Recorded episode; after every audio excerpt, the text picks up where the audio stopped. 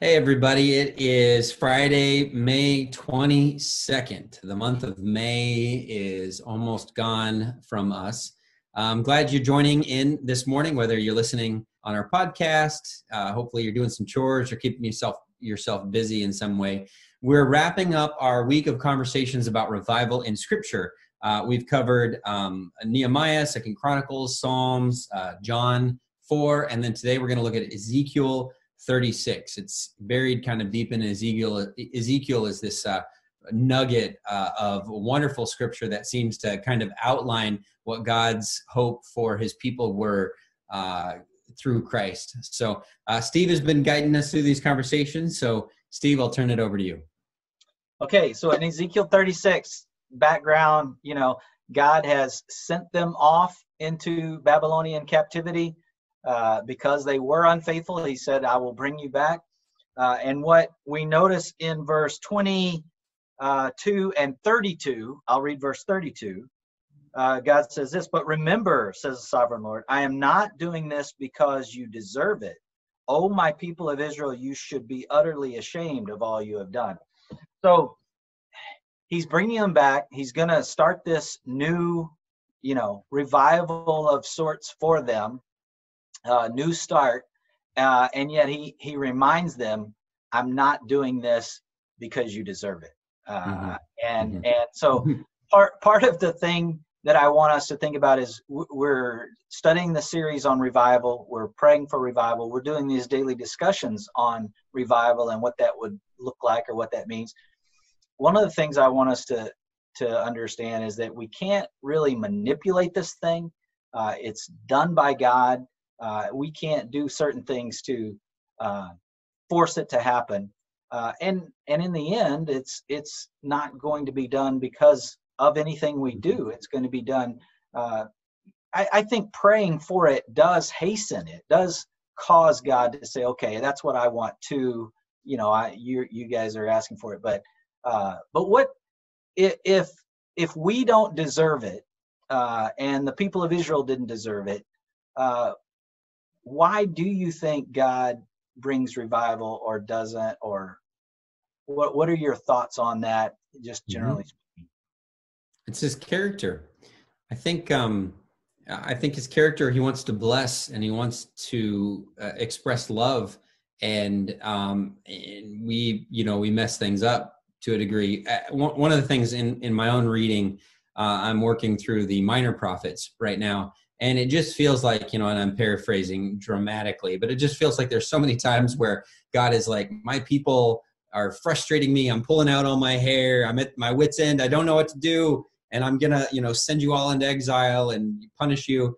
And then he says, but I'm not going to destroy you. I love you guys and I'm going to restore you and I care about you. So it's almost like he's, he's like, you know, working through his frustration with his people because they keep following after idols and they keep leaning on other countries for their, you know, their sense of uh, uh, security. And he gets so annoyed that they, you know, they, they keep putting him on the back burner. But then at the end of the day, he's like, but I love you. You know, I think, I think it's just his character to, to express love and graciousness to. Yeah. Shout out to parents with toddlers or parents with teenagers. So, you know, sometimes. right. Right. Yeah. I'm at my wit's end. You're driving me bonkers, you know, um, but I love you.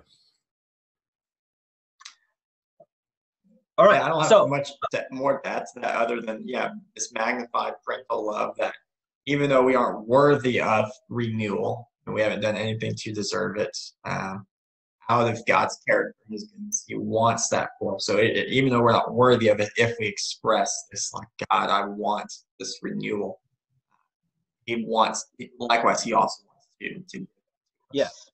So not only does he desire it, which I think is a good reason for us to be praying for it.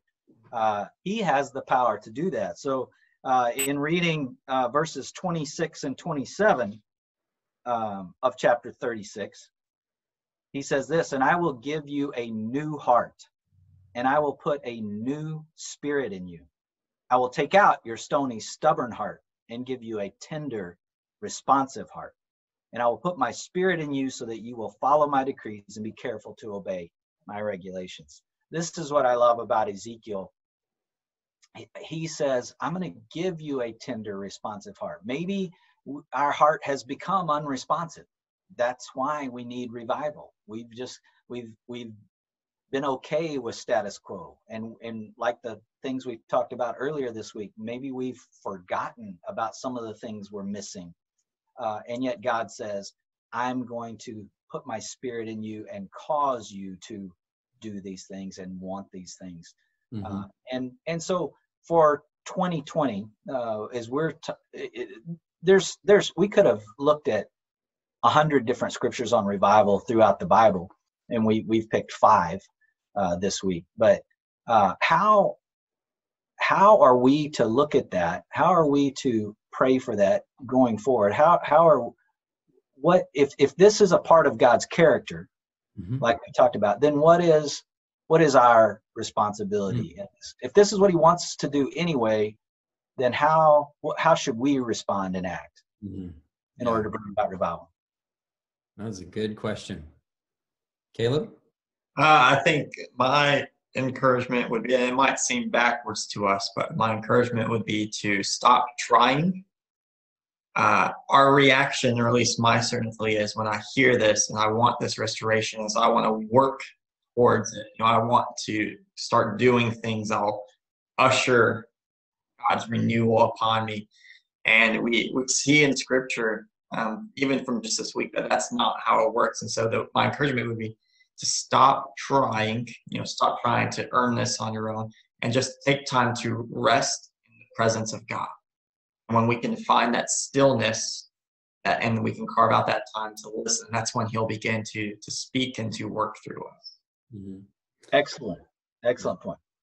I know for me, uh, when I think about this this topic, it, you know, you can't help but think about parenting. And, you know, I apologize to any non-parents listening because I don't mean to alienate you, but I just, I think about like what it means to try to encourage your kids to want the right things. Like those of you that have seen uh, the movie Bruce Almighty, you know, kind of, it deals with this classic conundrum of how do you get people to want to do the right things? You can force them, but how do you get them to want it? And, uh, you know, when I think about my own kids, there's certainly a tendency to micromanage their desires, to like try to manipulate the situation so that they want to do what I think is right, rather than trying to create space and expectation and boundaries and parameters, you know, to account for their lack of maturity in, in cer- certain areas. But how to, you know, giving them the uh, the tools to see it modeled in my own life. Um, and then that that that can be something that is, there's room for that to grow in their lives. Um, I was reading this book about some of the uh, Hebrew kind of expectations with uh, study and teaching your kids to study, you know, based on like Deuteronomy five, you know. Um, mm-hmm. Anyway, the, uh, the the book had to do with if you want your kids to learn to love God's word, then you learn to love God's word. Like they will see that modeled in you. If you try to force them to love God's word, you're going to raise children who force your grandchildren to try to love God's word. But you love it, and that is something that can be passed on.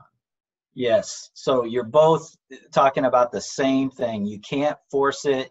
You can't, you know, make it happen. You have to sit back and listen. And so that's, we cannot manipulate revival. We cannot make it happen. We can pray for it. We can rest in God and say, what God, if we listen uh, to him and we're, th- that's one of the things that I feel like this time of quarantine has been, needs to be about is a time of listening, a time of preparation. We, we are go back to this connection of God's heart that maybe we had lost because we were too busy and too distracted. If we do that, then the revival is going to start with us. Like you're saying, Patrick, you know, we're changed. If we're changed, that is going to change other people. Uh, and so it's not something that we manipulate. It's something that God does in, in the process. Uh, and, and our hearts are changed.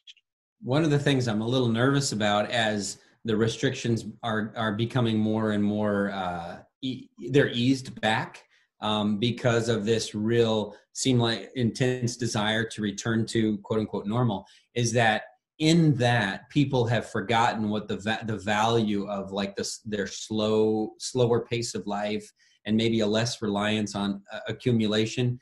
Um, and, and there's this, there's this desire to get back to normal. And we've talked about this a number of times, that we're, we're hopeful that people will continue to allow margin, maybe say no to things for their children's sake. I mean, these parents who feel like they're providing for their children by enrolling them in twelve different sports and fifteen different extracurricular activities, and they're not, that's not helpful to their children. They need to allow space for them and their children to uh, experience a life with God. Yeah. Stony, stubborn heart versus tender, responsive heart. Uh, if, if we can, during this time, can move away from this stony, stubborn heart of all the things that we want, entertainment, you know, things that made available to us that we want to participate in. If we can move away from that and move more to margin, more to time with God, then that will create this tender, responsive heart in us. Mm. Yeah. Um, so I, you know, I, I think that's what we focus on going forward. I, I, I preparing this this time of preparation. What I love about Ezekiel is that, you know, after this chapter and after he talks about that, putting this tender, responsive heart in him, then you have this beautiful picture in chapter thirty-seven of this new life, these dry bones coming back to life. And, you know, something that you did not think would happen or could not foresee. God, again, it's God doing it, and he does that. It's um, renewing. Yeah. How, yeah. How do you think that that what are some of the things that you think about or even dream about uh, that going through this time? What will that look like? What will be one of the dry bones coming back to life, maybe for us as a church or for us as a, a country? Oh, man, that's a long list. But yeah, right off the bat, some of the things that come to mind for me, like, I, and I'm thinking about this particularly as a church, because one of the things we spend so much time doing is thinking about, like, what does this mean for the church? How does this look for the church? Um, and, you know, I, I, I love a lot of our normal church life, but I think that even we had gotten away from, like, some of the, the core values of what it means to be a body of Christ, and in terms of confession of our sin and, and restoration and sacrifice. Um, outreach. I think that's, I mean, for many of us, that's such a huge hurdle, actually sharing the gospel with other people. You know, people feel like they're not qualified or people are going to reject, you know. So for me, when I think about what a renewal looks like, it's like a church that is, is on fire because people have literally made the kingdom the, the first thing that they're seeking. Um, and it just Absolutely. Is every aspect of, of life. Yeah. And if it's not the first thing, if it's not number one, then it's going to fall to the wayside. Yeah. Caleb, anything you're, you're thinking about? Uh, I am just, youth?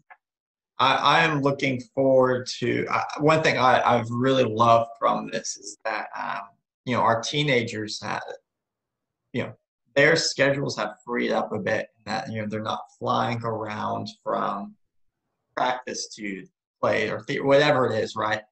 Um, and yes, they're bored, but through this, I've seen these past two months or a month and a half or however long we've been doing this now, that, um, that our teens have had, they've had time to really kind of reflect on some of these big questions. And that, um, you know, I, I could trace it since we've started, um, this at home class on our Wednesdays to now, the, the, the depth of their, their questions and responses have magnified, because they're having time to to reflect on this.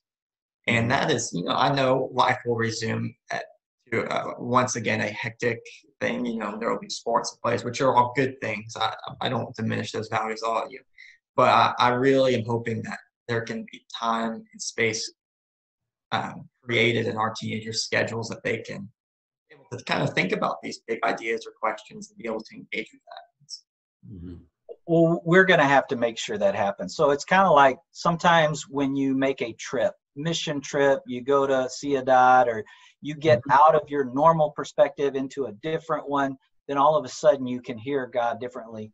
I think that's what's happening here. That's what you're speaking about. So if that changes back, it's been two months already, but if that changes back, how are we going to make sure that we're still putting ourselves in a position to still hear yeah. from God? And and that's and if so, I I just want to pray for us right now uh, that we will be that church body that uh, allows God to give us a new heart and put His Spirit within us, so that yeah. we can do that. And then Patrick, I'll let you close it out. Sounds Let's great. Pray. God, we are uh, mindful that uh, revival is something that you do, uh, something that you make happen within our hearts. Father, we come to you as your people, humble. Uh, repentant, uh, confessing that we have not always put you first.